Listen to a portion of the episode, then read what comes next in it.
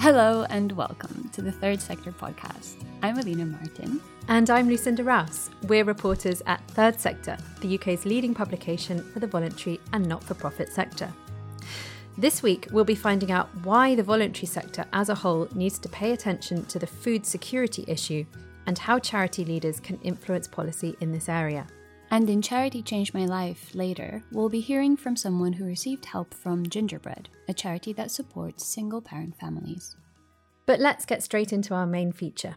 If you listened last week, you'll know that we spoke to Craig Bennett, Chief Executive of the Wildlife Trusts, about the need for charities to have a louder voice in national conversations. He pointed out that charity leaders are too often pigeonholed and only invited to make media appearances to talk about their specific cause areas, in his case, hedgehogs, when in fact they should be shaping the wider public debate. Just 2% of guests on political news programmes are from the charity sector, according to research from the Sheila McKechnie Foundation. So, this week we've decided to dig deeper into a specific topical national issue in the form of food security, find out why it's important for charities across the board, and how voluntary sector leaders can influence change. So, without further ado, let's welcome our guests for this week. First up is Dr. Courtney Scott, Head of Policy and Research at the Food, Farming and Countryside Commission. Courtney is a nutrition, food, and public health policy expert and a dietitian by training. Before joining the commission, she worked at the Food Foundation. Hello, Courtney. Hi, nice to be here. Thanks for having me. Also joining us is James Goodman, Director of Partnerships at the Local Trust, which, among other things, looks at the importance of community led approaches in overcoming crises. He joined the Local Trust from Forum for the Future, which seeks to solve sustainability challenges by bringing business, government, and civil society together. Hello, James. Great to be here. Well, great to have you both. And Courtney, perhaps we can start with you. Could you, in a nutshell, tell us what is the problem with our food system at the moment, and why is this such a hot topic? Just an easy question to start with, then. Um, yeah, so the way that we're getting and eating our food poses a number of challenges at the moment in terms of our health as people and also the health of our planet, in the kind of impact that the way that we're producing food is having in terms of you know climate and nature and water and, and sustainability more generally but then there's also a huge issue with unequal access that people have to food in our society. So we have sort of uh, food security issues, kind of household food insecurity, which is an issue in the UK. There's quite a high level of household food insecurity, which can mean a variety of things from kind of being worried about where you're next meal might come from to actually going without eating or, or skipping meals. And that's something that every community across the UK, there will be people who are experiencing varying levels of food insecurity in every community across the UK. So there's challenges with the way that the food is being produced and how it's impacting the planet and therefore our health. There's challenges with the way that the food is impacting our health in terms of the, the health qualities and the, the health impact of that food on our bodies. And then there's also challenges with the way that people are able to to get that food and, and to meet their food needs in the current system. Great. And James, what is the local trust doing in this area when it comes to communities and food security?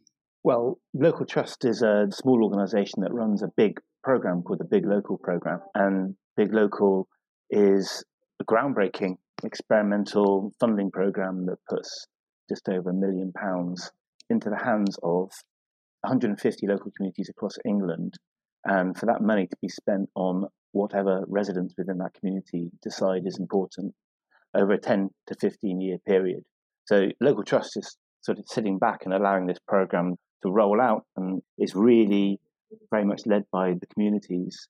And we see, and actually in work that we did with Courtney and her team, we see that food is incredibly important when people are given the choice about what to spend time and money on to help their community, food is one of the first things that they that they go to.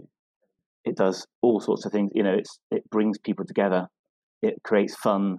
It surfaces culture, builds culture and connection. And the work that we did, we called it "Food Builds Community," and it really it really does.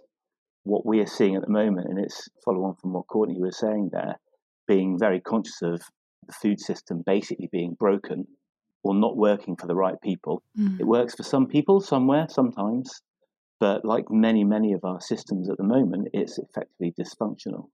And what happens when systems are dysfunctional at the local community level is communities step in. They fill the gaps and they create and they mobilize and so on. And so, pretty much every single one of the 150 communities that we're supporting is doing something fascinating, radical, important that relates to the food system. And obviously, there is no denying the importance of food. And as Courtney, you've laid out, like we are in a very difficult situation at the moment, and the, the future is looking rather uncertain. And as James, you've mentioned, there are a lot of community level initiatives that are seeking to address challenges for community members getting access to food and the right type of food. But why do you both think that this is an issue that charity leaders across the board, regardless of what cause area they are focusing on, need to be aware of and ideally engaging in? I think there's a few reasons why food security and affordability or the dysfunctionality of the food system is important across the board. The one is that you know food is just essential as part of people's lives. It's fundamental underpinning. So food insecurity, we often talk about food insecurity, we talk about food poverty what these things are really is insecurity and poverty that are manifest in the food space, but they're manifest in many other ways as well. And so these things are stress multipliers. They mean that you know, everything is much more brittle at the community level and at the small organizational level than it should be. And I know it's indicative of the way that the food system is broken the way that communities, the very, very most grassroots level, have had to step in to keep things running people are working desperately hard just to keep things going in their communities. You know, they are working, you know, 18 hour days more, seven days a week, just to keep people fed. Really isn't their job at all. Uh, we need focus on foundational work for the long term. We need to nurture a different way of doing things. And what we think is interesting is that you can probably get there from those food provision of, of any sort, whether it's food banks or food pantries or whatever. And that that is a test, it's a microcosm in a way. The work that can happen within the food system can be replicated across the board. And actually, a lot of what we talk about when we when we look at what's happened with food at a very local level, it's not about food at all. It's about relationships. It's about individual capacity and agency. It's about the connection between different activities. It's about the place where people do things. And that goes for health, it goes for social care, housing, pretty much any social economic issue that's manifest at a local level needs work and development in those spaces. So it's not just food. So the significance of this and the reason that charity leaders need to be aware of this is because this isn't just about food. You might not be a charity leader in the food sector. This is about the way that our society functions and the way that we look after people and involve people and what our vision for the future of our society is. So it's quite a big deal, really. Indeed. and Courtney, do you have anything you'd like to add to that on why it's important for, for example, somebody, a charity in a cancer charity or something, should be very aware of this debate? Yeah, so I would echo what James said about food being sort of a universal experience we all need to eat. It's it's quite an important unifier in our society and our culture. But i would say that even if a third sector organization isn't doing any work directly on food they have the knowledge and experience about the issues that will be affecting people that they work with. And so those could be some of the root causes as to why someone might be seeking food aid or might be involved needing to go to a food bank or an emergency food or food pantry. So poverty income instability, poor health. You know, he mentioned a cancer charity. Well, long term health conditions are one of the main reasons why it's a main risk factor for why somebody might be experiencing food insecurity. Poverty, isolation, disability, loneliness, all of these things are often the root causes that bring someone into a space where they're looking to get food in a sort of charitable way. And then that opens up a whole nother conversation. So as James is saying, food banks and charitable food aid or any kind of food programs are often the entry point into a wider discussion about what's happening in that person's life, what's bringing them into that service today. And other third sector organizations are often referring people into food aid initiatives. So, joining up these dots and bringing that kind of knowledge and experience in to the food system conversation is really important because it gets to the heart of like why is this system here and why is it functioning in the way it is and so i think the third sector is arguably better placed than many other sectors to contribute that knowledge and expertise into the conversation about how we change the way that we're getting and producing our food. I think that we're seeing that across the third sector an increasing awareness and agreement that place is important. That if you want to, especially if you want to affect system change, that doing it in a place, a specific place, rather than thinking national level, regional level, is a really great way of doing that, really important for all sorts of reasons. And so the place that means most to people is their community. And communities have the, the effectiveness of communities, the functioning, the thriving of communities has been you know, systematically reduced over decades. We need to reverse that. I think it's incredibly important to reverse that for all sorts of reasons. And food is a great way of, of doing that. And that, that you know, some of the work we've been doing uh, has shown that you know, food brings people together local food initiatives are the ones that people turn up to. You know, communities that we work with, they'll run, they might run an event for community, bring people out of their houses and into the, the community centre. If there's free food on offer, people will come. And that's where getting to people. And so, food as a way into building community is a way of building people's engagement with improving people's mental health, improving physical health as well, getting people outside, and doing stuff in the gardens or community farms or so on, and of building connection and building social capital, and you know eventually the organizational capacity of a community. You can do that through food, and if you can get that moving, then that helps to solve all sorts of other issues. The community is then a better partner for the third sector organizations and whatever projects are being uh, implemented in that area because the capacity is higher, because the number of people involved is higher, people are engaged and, and have that higher level of collective efficacy, which means things work better at the community level. And Courtney, from your perspective as a policy expert, how can the third sector influence policy in an effective way when it comes to food security? Well, I think there's a lot of power in the voice of lived experience that the third sector can contribute to policy discussions and policy debate, which is often missing. And quite frankly, policies often made in isolation of the kind of everyday lives and realities of the people in the communities that the third sector will be working with day in and day out. But I think to contribute effectively to, to policy on food security, we need to consider that food security is not just about the quantity of the food, but it's also about the quality of that food. And previous research we've done at FFCC, in which other research has echoed and which we heard about in the research that we've done with local trust as well, found that even people who are experiencing kind of acute food insecurity or they might be showing up the food bank needing food for that day, they are still interested in and care about and desire good quality food. So we have to kind of think about you know when we're making policy for food security are we talking about food security for whom and for how long? And so the, the kind of quality of the food is really important in terms of the health impacts of it but also how it's being produced. So if the food we are quote unquote securing is damaging people or planet can we really say that we're food secure Courtney's absolutely right you know that policy you know, is incredibly important in creating the incentives and structures. And there's a lot that, for example, businesses can't do without the right policy backdrop to incentivize long-term investment in sustainable food systems. But there's also a lot that the third sector can do that isn't about policy. And you know, I'm a great believer in exemplars.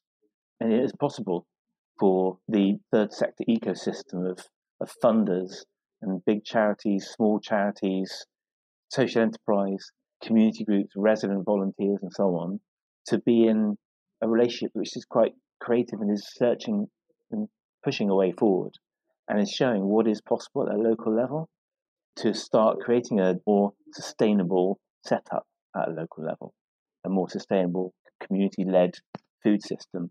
And that's showing, not telling in a way. You know, here we are. This is what's possible. Help us to do more. I think is a, a would be a really powerful way. Is a really powerful way of, of influencing the wider policy space. And James, from your perspective, what would you say to charity leaders who would like to get involved but might be having a hard time getting internal buy-in since it is obviously like you've already pointed out brilliantly food security concerns everybody but if it's not the charity's main cause area then people might have a harder time to get internal support due to either resources being you know limited. What would you say to those people? How do you motivate the entire organization to get behind this? I think that's a really tough one and it goes to the nub of it doesn't it? Because if you're leading a charity you've got to keep the lights on you've got to keep the services going. You've got to provide for the people your beneficiaries have to be absolutely front of mind front of center all the time but how do you think about the longer term at the same time and i think that does come back to seeing and really getting and being able to lead the organization to see that issues are not separate and siloed, that health issues are very connected to food issues, are very connected to housing issues. And this is, it feels so obvious to be saying this. it's absolutely obvious. But when it comes through to actual behavior and practice, to say to, let's say, a cancer charity, it's very important that when you're putting in place, uh, when you're funding at a local community level, let's say through a, you know, a, a local health centre or something, that there's investment in human relationships and the connection between different people, that there's relationship between them and the food activities that are going on there as well. I think sort of trying to see outside of the silos and boundaries. I think when we're focused on short term need and addressing short term need, we tend to have tunnel vision. It's just a natural instinct to do that. We need to make time to step back and see how everything is connected, and that supporting people with capacity, skills, the time to think, time to imagine, and work in relationship with others, it has benefits right across every aspect of, of service delivery in the third sector, of you know social need. Courtney, do you have any practical pointers for charities and their leadership who are looking to become more actively involved in the national conversation on food security? How can they do that? I think one of the things that, that James was saying there, which I think is really important, is that not every organization needs to do everything and to think about who you could partner with, who you could bring into the conversation that you're a health focused charity. Well, could you focus with somebody who's more focused on poverty or more focused on food and do some work together. It's specifically, I would say, eh, quite important for charity leaders who are looking to become active in the kind of national and policy debates around food to call upon that, as I mentioned before, that lived experience of the people that they work with and to bring that into those spaces. FFCC is launching a national conversation on food later this year, which is exactly aimed to do that, to kind of hear what citizens want policymakers to be doing on food and food systems but so much of what influences a person or a family's ability to secure enough high quality food will be determined by those issues that charity leaders are working on across the board, as I mentioned earlier. And so bringing those issues into the debate through firsthand lived experienced voices is a really unique role that the third sector could play. And then I think the other thing is to say to remain focused on that question that I raised earlier around food security for whom and for how long. And does the approach that's being taken either by a particular organization or a group of organizations does it maintain the kind of status quo or does it move us forward into a different future where we can meet those immediate food needs where people have them in the community while also moving us into a different approach for the longer term, kind of building these thriving community food systems where food is bringing people together, but it's not just there as a kind of emergency food need.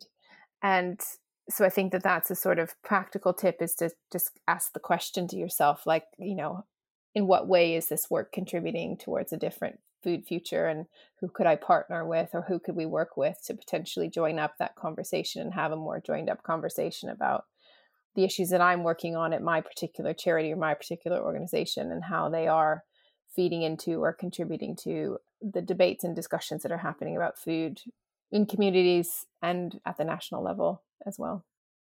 And you have been working on, and I believe are about to release a new report, have you not, on charitable food aid? Yes. Yeah, we've been doing some work which builds on the work that James mentioned earlier that we did with Local Trust, the first report called Food Builds Community. And in that, we were discovering how many of the communities, especially this was focused on the big local communities, so many of them were doing work on food. And, and a lot of it was in the sort of responding to immediate kind of food needs in the community.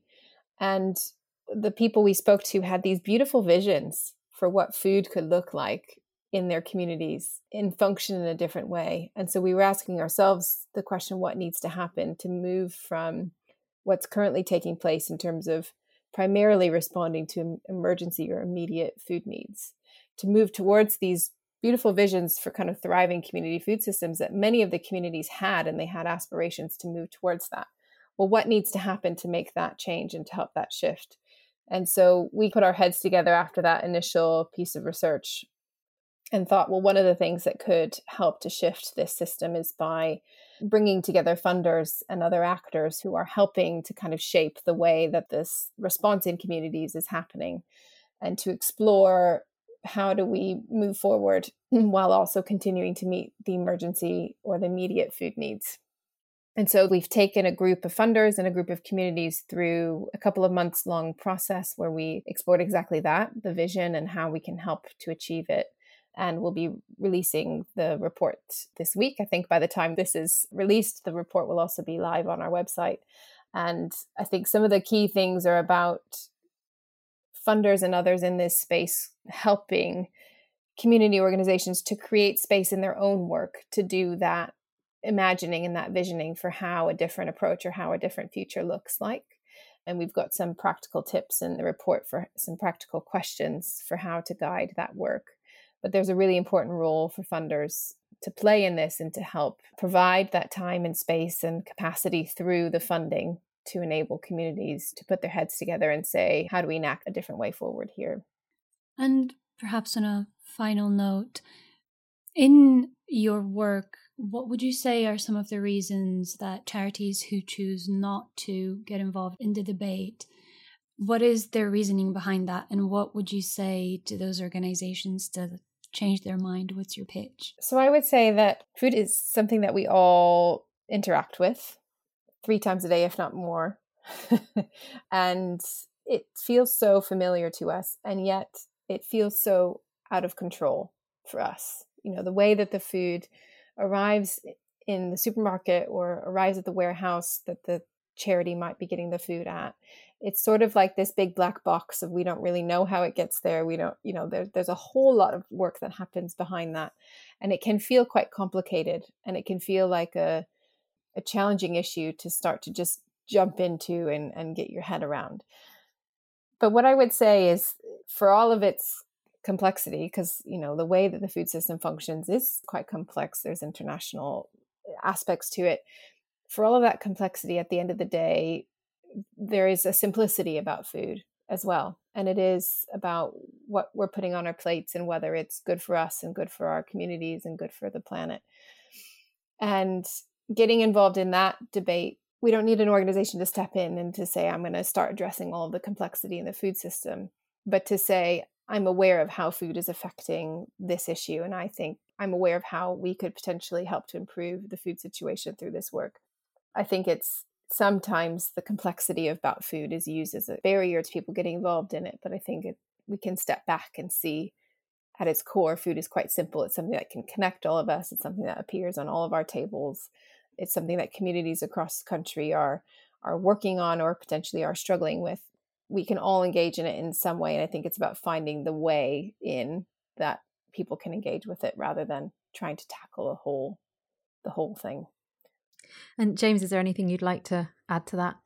Just a completely different end of the scale. I mean, Courtney's talked about absolutely how food is part of everyone's life, and that means that everyone is connected and has a stake in the conversation. So very concrete and, and personal. What's happening with our food system is emblematic of, of what is happening right at a global level now. We find ourselves in a food crisis. It was absolutely exacerbated by the pandemic. And we saw how grassroots communities stepped in to keep things moving. We are going to feel, as time goes on, more and more pressure to act in the short term, remedial activity as multiple crises of climate and political crises and polarization and geopolitical shocks and possible future pandemics hit. And sorry, that sounds a little bit grandiose and negative, but the chief scientist of UK government back in something like 2006, 2000, 2007 did a speech talking about a perfect storm of crises coming together around 2030 around food, energy, water, and so on. We are heading towards that. And so, what we do with food, food might be one of the easiest things to crack. we can cut our teeth on that. We need to move as a whole culture out of short term remedial, always being like a rudderless ship, lacking crew in a storm. We need to be able to navigate effectively all of these crises that are hitting us all the time. Food is a great way to to start that process of thinking through how to do that. And who do you think should be the captain of that ship on this particular food crisis? Well, there you go. That's a very top-down notion of leadership, isn't it? And I think that's. Uh, I think it's more of a sort of a collective that would probably work on that ship, rather than just one captain. It would be a cooperative because the the future for food, I think, is much more in the cooperative space. So I would echo that. It's a cooperative ship. Okay. Well noted. Courtney Scott from the Food, Farming and Countryside Commission and James Goodman from the Local Trust, thank you both very much for joining us. Thank you. Thanks for having us. Now we move on to Charity Change My Life, in which we bring you the stories of people whose lives have been transformed for the better through the work of charities. This week we hear from Phoebe how Gingerbread, a charity for single parent families, has helped her. I first found out about gingerbread when I became a single parent at the beginning of 2018. Me and the children's dad um, had split up, and I needed some advice on how to navigate being a single parent from childcare arrangements, housing, accessing benefits. So I Googled advice for single parents, and gingerbread was the first thing that came up. So I contacted the helpline and went through my situation. I really don't know where I'd be without that advice because that call gave me the courage to make other phone calls to local services to get in person support. They just are a fountain of all knowledge when it comes to single parent rights. There's nowhere else that people should call if they're finding themselves in a situation where they are thinking about leaving someone. You can still ring the gingerbread helpline five years on, I am in a new relationship, have been for over a year now, but I wear my single parent badge with pride because my children just are amazing. And I just feel like I've overcome so many hurdles, not being employed, just living off benefits, to now working and being able to provide for my children and it's just me, it's just my money. When a role came up at Gingerbread, I kind of jumped at the chance because they had supported me and I want to be able to give back in my own way, supporting other single parents. Uh, I can't imagine working anywhere else now because I've kind of found the charity that feels like home, really. And if you would like your organisation to be featured in Charity Change My Life, we'd love to hear from you. All it takes is a short voice message from someone who has benefited from your services submitted to our voice note mailbox. You can find the link to record your message and further guidance in the show notes to this episode.